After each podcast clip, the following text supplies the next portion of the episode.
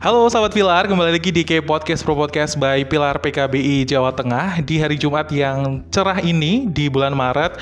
Balik lagi dengan aku Dede dari media Pilar PKBI Jawa Tengah. Bener banget hari ini bakal bahas persoalan paham gender melalui media sosial, tapi aku tidak sendirian karena ditemani oleh dua teman yang sangat keren sekali dari PKBI Kebumen. Boleh kenalan dulu sebelah kanan aku ada siapa? Halo teman-teman, saya Evan dari PKBI Kebumen.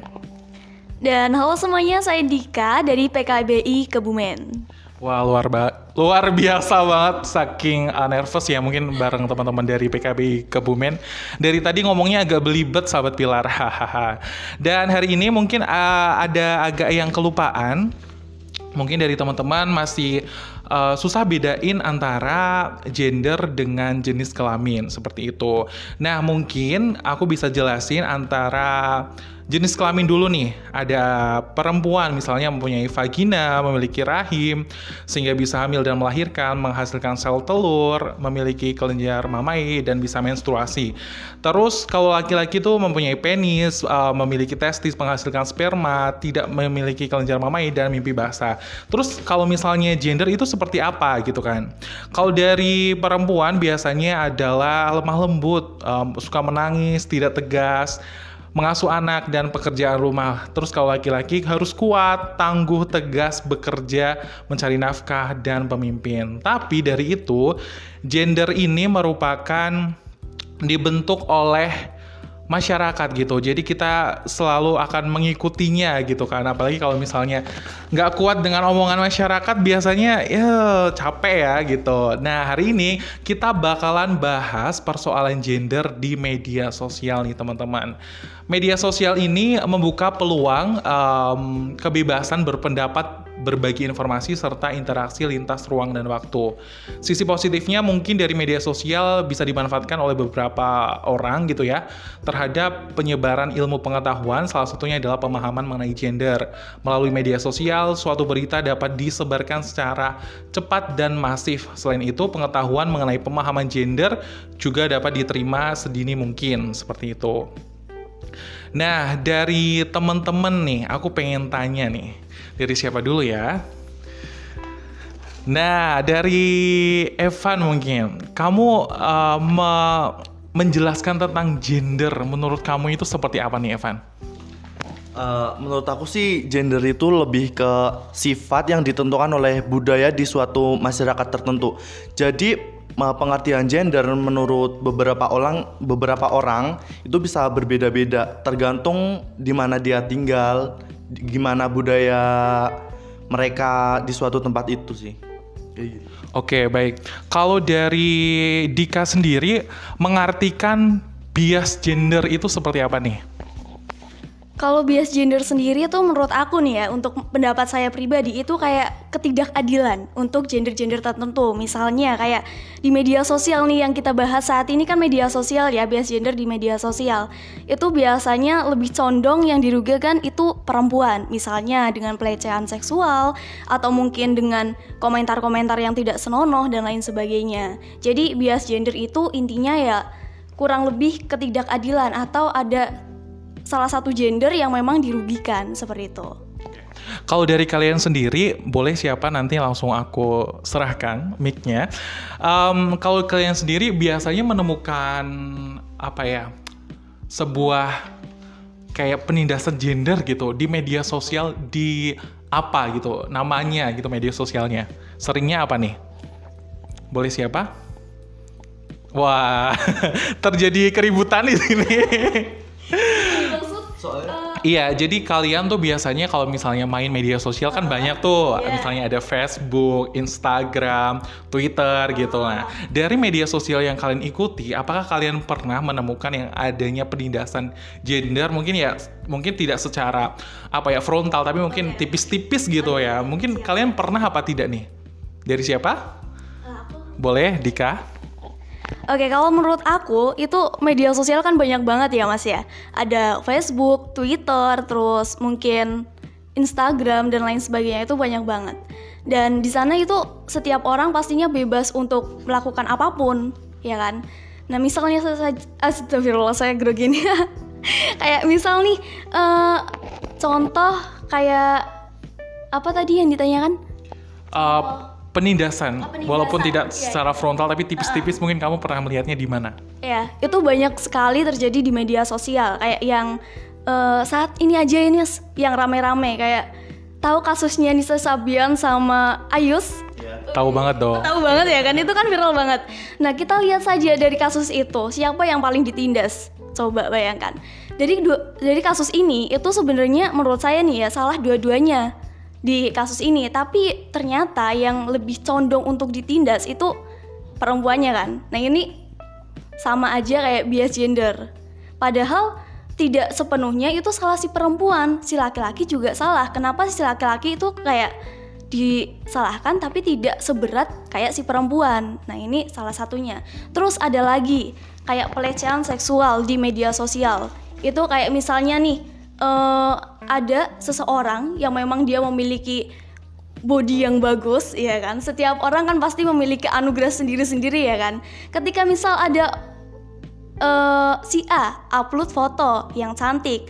Nah, secara tidak langsung ada seseorang misal nih Evan komentar, Widi, Evan komentar, Widi bodinya seksi bingit, kayak gitu. Itu kan sama saja udah melecehkan seksual, melecehkan ya, melecehkan secara eh, kata-kata misalnya. Nah itu salah satunya.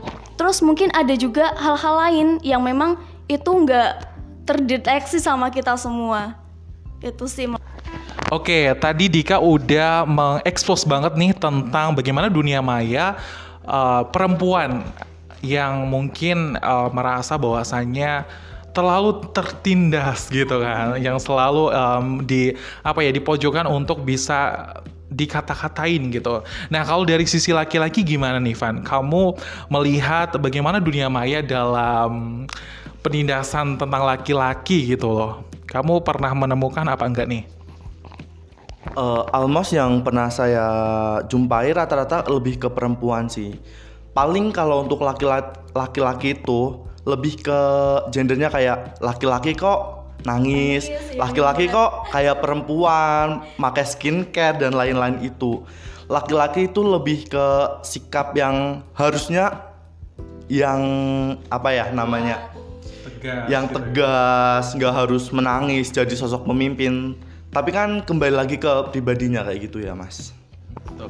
Nah, mungkin kalau dilihat seperti itu mungkin banyak ya, baik Dika mungkin ataupun uh, Evan menemukan bahwasanya oh sekarang laki-laki udah apa ya lebih sebenarnya kalau aku lihat tuh lebih ke pengen merawat diri aja nggak sih? Karena dengan masifnya media sosial yang ada sekarang mungkin oh sekarang terlalu terekspos nih gitu kan. Baik perempuan mungkin Dika mungkin agak kepo dengan cowok yang kok bisa ya kulitnya semulus itu gitu, nggak ada bopeng-bopeng gitu kan. Kadang kan itu kayak ya nggak apa-apa gitu kan. Sekarang kan apa ya lebih kepada prinsip kesetaraan gitu ya. Jangan yang apa-apa lebih oh ya yang cowok yang nggak boleh uh, main skincare atau menggunakan padahal uh, apa ya kalau aku pernah dengar bahwasanya uh, investasi terbesar juga pada tubuh kita gitu kan. nggak cuma kayak sektor-sektor yang menghasilkan uang gitu. Padahal juga tubuh kita perlu dijaga.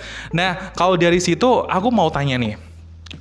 Sebelum ke media sosial, kalau dari keluarga kalian gitu, apakah uh, secara langsung ataupun tidak langsung kalian pernah merasakan bahwasanya keluarga kalian tuh ternyata masih yang mm, terlalu apa ya, terlalu jauh gitu loh, belum yang se- se- apa ya pemikirannya semodern sekarang gitu ya, di mana eh, rasanya kok kayaknya cowok yang tadi gak boleh nangis, harus tegas, cewek harus di rumah, harus ngurusin anak gitu loh. Keluarga kalian masih yang seperti itu atau sudah yang um, oke eh, harus ada nih yang namanya kesetaraan gender baik laki-laki dan perempuan. Dari siapa dulu mau? Evan boleh? Eh, kalau dari keluarga saya sendiri sih kebetulan eh, ibu saya tuh nikahnya muda, jadi umurnya belum terlalu yang tua banget. Itu open minded sih mas. Jadi kayak sewajarnya aja lebih kayak lebih peduli ke mental health. Jadi nggak yang laki-laki ini harus ini ini, tapi lebih ke ya udah sekepengennya kamu, sebahagianya kamu. Yang penting kamu di jalur yang benar, nggak ngerugiin pihak mana pun. Kalau dari Dika? Ya kalau misal dari keluarga aku sih ya, eh, ini termasuk bias gender atau tidak? Tapi kalau menurut aku wajar ya wajar-wajar saja. Tapi mungkin caranya yang agak sedikit berlebihan gitu ya. E, misalnya saya lagi males-malesan nih. Kadang saya kan masih remaja gitu kan ya hitungannya.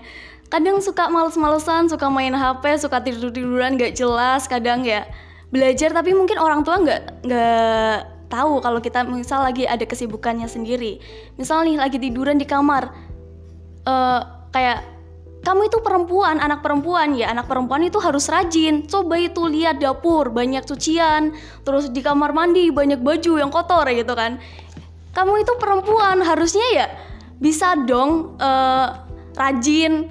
Masa iya perempuan malesan kayak gitu, mau jadi apa nanti kalian ya gitu kan. Nah itu menurut aku ya wajar sih sebagai orang tua, tapi ya uh, mungkin caranya saja yang salah. Ya mungkin itu sama aja bias gender, tapi kalau sebagian orang ya menganggapnya itu wajar. Mungkin kalau misal dari lingkungan uh, lingkungan sekitar saya itu masih banyak sekali yang namanya bias gender sih.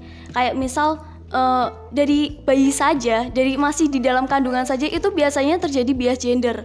Kayak misal uh, anak yang dikandung itu anak laki-laki, itu pasti lebih disayang-sayang, lebih wah ini masa depan kita nih kayak gitu kan. Tapi kalau misal anak perempuan ya biasanya diperlakukan biasa saja tapi itu tergantung dari adat istiadat tempat setempat aja sih begitu menurut aku nah teman-teman kalau misalnya melihat um, baik Dika ataupun Evan itu melihat bahwasanya kalau misalnya ada bias gender dalam keluarga, kalian kan udah kayak tergabung nih di PKBI Kebumen gitu. Kalian akan bersikap seperti apa melihat hal-hal tersebut? Apakah kalian lebih bagaimana improve kalian untuk um, uh, ngomong ke misalnya orang yang lebih tua gitu ataupun tindakan-tindakan seperti apa yang kalian akan lakukan dari melihat sebuah bias gender atau mungkin melihat bahwasannya uh, laki-laki ini secara eksklusif nih prinsip patriarki senyatanya masih ada gitu kan. Nah, bagaimana kalian bersikap tentang hal tersebut? Boleh Dika dulu. Oke, okay. uh, kalau menurut aku nih biasanya ya, ini bukan di kasus saya, tapi mungkin di luar uh, keluarga saya ya. Ada kasus di mana ada kata-kata kayak gini. Kamu itu perempuan, ya udah kalian kerja aja sekarang nanti lulus SMK, kamu kerja terus nanti setahun dua tahun kamu nikah, udah nggak perlu sekolah tinggi tinggi kayak gitu. Uh, kalau saya menyikapi hal seperti itu, kalau menurut saya nih ya, lebih baik mungkin kita memberikan pemahaman kepada semua orang bahwasanya perempuan juga memiliki hak yang sama terhadap seperti laki-laki ya gitu. Terhadap mimpi kita, kita punya mimpi ya, ayo kita perjuangkan bareng-bareng sebagai perempuan. Karena biasanya dengan adat patriarki itu biasanya sang laki-laki yang harus memimpin, sang laki-laki yang harus uh, sekolah tinggi dan mempunyai kreatif kreativitas yang lebih daripada perempuan. Tapi pada saat ini ya kita sebagai remaja kita lebih uh, memperkenalkan dulu mungkin dari hal yang kecil mulai dari keluarga. Seperti itu. Bahwasanya kita perempuan ini juga punya hak yang sama loh sama laki-laki ya gitu. Nggak ada salahnya kita uh, bermimpi sekolah tinggi untuk mencapai cita-cita kita. Contohnya saja sudah banyak juga kan pemimpin pemimpin-pemimpin perempuan yang memang punya nggak kalah lah nggak kalah hebatnya sama laki-laki ya gitu. Kalau dari Evan gimana nih? Ya bener sih yang dikatakan sama Mbak Dika tadi. Yang pertama itu kita harus memberikan pemahaman. Pemahaman ini dimulai dari lingkup yang paling kecil yaitu keluarga kita sendiri. Kalau keluarga kita sendiri belum paham gimana kita mau memberikan pemahaman ke ranah yang lebih luas? Dari keluarga terus lingkungan dari circle pertemanan kita sendiri juga bisa. Bahwa sekarang ini emang udah ada zamannya kesetaraan gender di mana laki-laki sama perempuan itu udah punya hak yang sama mau ngelakuin apa aja itu udah nggak harusnya udah nggak terbatas sama paham budaya yang lama lah. Oke, okay. nah um, mungkin dengan adanya media sosial kita akan dimudahkan banget untuk misalnya me- menjelaskan secara sederhana. Mungkin bahasan yang sebelumnya terlalu susah untuk dijelaskan kepada orang tua orang-orang sekitar tentang bagaimana gender yang harus uh, diterapkan gitu ya. Jadi uh, lebih kepada prinsip-prinsip dasar yang semestinya harus diketahui bahwasannya laki-laki dan perempuan jelas berbeda gitu kan. Nah bagaimana uh, prinsip-prinsip itu lebih dituangkan lagi dalam keluarga kita lah ya yang bener banget. Kata Evan lini masa yang paling kecil gitu kan dari situ. Nanti misalnya tadi yang dicontohkan oleh si Dika nantinya bisa uh, apa ya flownya akan lebih enak gitu kan. Apalagi kalau misalnya aduh anaknya perempuan semua gitu ya pasti itu kayak aduh harusnya kamu nggak lahir nih gitu kan. Harusnya aku punya anak cowok gitu kan nggak kayak kamu gitu kan. Nah lalu bagaimana kalian mungkin akan berperan nih dalam media sosial yang kalian miliki ketika uh, melihat apa ya bukan melihat juga sih.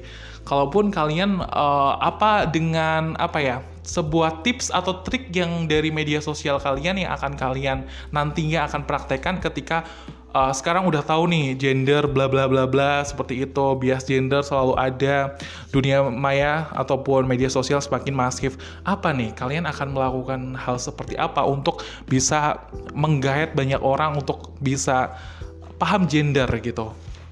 Dari siapa? Boleh, media sosial itu diperlukan untuk era sekarang ini untuk menyuarakan ketimpangan seperti kekerasan berbasis gender, kekerasan seksual, dan seksisme.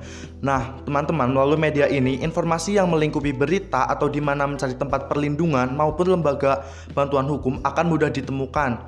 Salah satunya selama mengikuti media sosial Indonesia Feminis, kita memanfaatkan bahasan terkini mengenai kampanye, informasi, dan diskusi terkait dengan feminisme.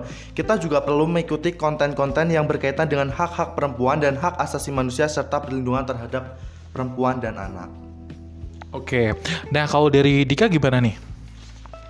Nah kalau dari menurut aku nih ya, kalau kita pengen penghambat menghambat pergerakan kayak kasus-kasus biar gender bias gender yang fenomenal saat ini, itu sebenarnya uh, kita sebagai mahasiswa itu bisa untuk melakukan hal itu. Apalagi dengan adanya media sosial itu sangat mudah sekali untuk kita membantu pencegahan bias gender yang ada. Nah, itu misalnya nih, kita saat ini bergabung di PKBI. Terus uh, masnya bergabung di Pilar atau mungkin saya juga bergabung di Pikma atau organisasi-organisasi lainnya. Nah, kita bisa belajar dari situ. Misalnya nih, uh, PKBI Kebumen punya uh, namanya Instagram. Nah, coba kita manfaatkan dan maksimalkan Instagram itu untuk mensosialisasikan dan mengkampanyekan yang namanya bias gender di Indonesia ini. Nah, terus juga kita juga bisa buat kayak podcast seperti ini atau mungkin konten-konten di YouTube. Apalagi saat ini kan ada yang namanya TikTok ya. Nah, itu TikTok kan sangat fenomenal saat ini. Ada tips-tips dan lain sebagainya. Uh, kita itu uh, remaja, masyarakat semuanya itu nggak butuh nggak hanya butuh yang namanya cuma pengetahuan informasi tentang gender dan bias gender, tapi mereka juga butuh yang namanya untuk mengatakan tidak dalam bias gender ya gitu. Gimana cara kita untuk uh, apa namanya menolak adanya bias gender, terus gimana cara kita ketika kita melihat dia diperlakukan atau ditindas, ya kita coba kita pelajari gimana cara kita untuk menolong mereka. Itu perlu dikampanyekan oleh mahasiswa khususnya yang katanya itu mahasiswa adalah agen perubahan. Nah, itu peran mahasiswa itu penting di sini. Seperti itu sih, Mas. Bener banget. Dan apalagi kalau misalnya kita ngomongin um, dalam belajar mengenai feminisme gitu ya, terutama kesetaraan gender, kita tuh kayak uh, aku merasa bahwasanya kita nggak mendapatkan di pendidikan formal kita dari SD, SMP, SMA gitu kan. Kita lebih dikejar bagaimana kamu mendapatkan nilai yang bagus, mengalahkan dia yang lebih bagus gitu kan. Itu lebih kepada hal-hal tersebut. Tapi setidaknya dengan misalnya teman-teman yang sudah tergabung di Pikma, PKBI, Pilar, kita bisa diskusi nih bagaimana uh, membuka percakapan gitu dari yang sebelumnya misalnya ada teman-teman yang nggak tahu terus ada yang teman-temannya sudah tahu jadi lebih akan menyebarluaskan. Nah kalau di misalnya media sosial ini kalau misalnya berbi berbicara, aduh saking belibetnya nih, berbicara tentang feminisme, kita bisa melihat bahwasannya ada platform Indonesia Feminis dan laki-laki baru seperti itu. Nah, teman-teman juga bisa untuk uh, melihat-lihat media sosial dari Indonesia Feminis dan laki-laki baru serta tidak kalah juga Pilar juga selalu memberikan informasi mengenai hal tersebut. Nah, kalau misalnya dari teman-teman nih bagaimana sih kalau misalnya um, apa ya? Kayak tahu apa ya, faktor pendukung gitu loh bagaimana kita mengetahui bagaimana lingkungan kita itu akan mendukung dari menghambat uh, bias gender. Jadi kalau misalnya uh, sebelumnya ternyata lingkungan kita tuh belum yang tadi belum paham banget tentang bias gender. Terus kalau misalnya kalian aku kasih challenge nih, bagaimana kalian akan memberikan um, dukungan untuk bisa mengetahui uh, lingkungan sekitar lah teman-teman kalian untuk bisa nantinya paham gender selain yang ada sekarang. Kalian akan membuat sebuah konsep seperti apa gitu. Aku kasih waktu sebentar, boleh dipikir. Kalian akan memberikan konsep seperti apa untuk um, ya untuk bisa melihat gender untuk nantinya ke teman-teman. Sebuah program mungkin kalian bisa melihat hal tersebut mau seperti apa. Oke, kalau dari Dika gimana nih Dik? Uh, kalau dari menurut aku untuk kita memperkenalkan paham gender ya kepada uh, masyarakat di sekitar kita itu sebenarnya gampang-gampang susah. Jadi kita sebagai mahasiswa yang pastinya kita udah banyak literasi tentang gender dan bias gender, kita bisa melakukan diskusi sama Big Air atau mungkin Karang Taruna Karang Taruna perkumpulan remaja di sekitar kita, di lingkungan kita khususnya. Atau mungkin kita juga bisa kerjasama nih sama BKKBN setempat. Nah biasanya tuh BKKBN kan juga bukan hanya merangkul orang tuanya saja tapi juga remaja-remaja di sekitar kita kan di kecamatan tersebut misalnya. Nah, kita bisa uh, memanfaatkan beliau-beliau ini yang memang mempunyai uh, kapasitas untuk melakukan itu. Kita bisa sharing dengan mereka gimana nih baiknya ibu bapak kayak gitu. Mungkin kita bisa sowan nih ibaratnya kita berkunjung ke BKKBN untuk mungkin konsultasi berkaitan paham gender di lingkungan kita. Seperti itu sih mas. Oke kalau dari Evan?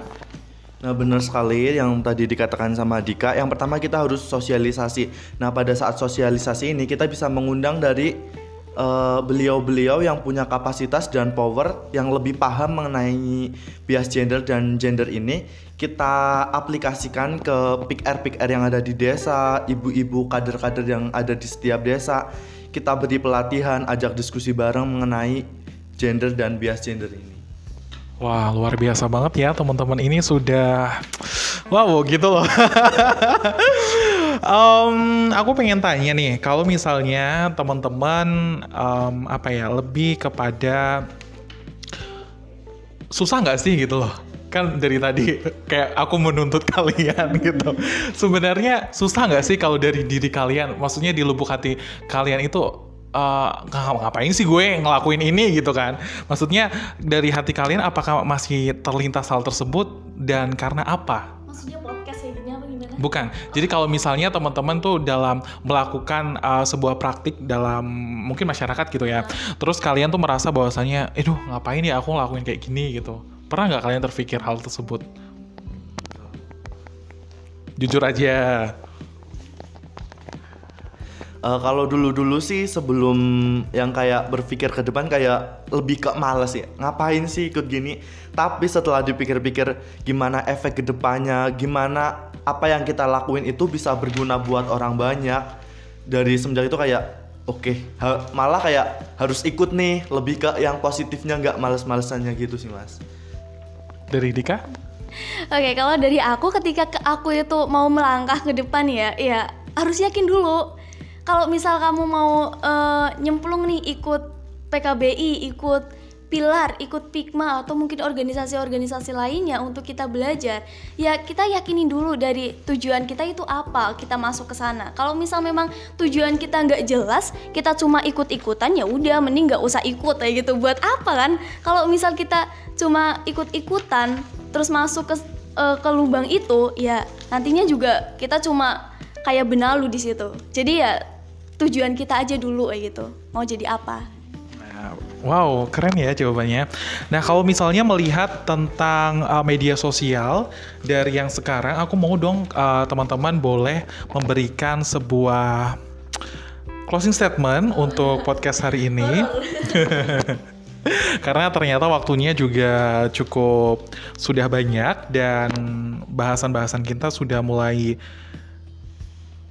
sampai di titik untuk mereka memberikan closing statement untuk bahasan hari ini. Boleh dari siapa closing statement mengenai peran eh, peran pemahaman gender di media sosial gitu.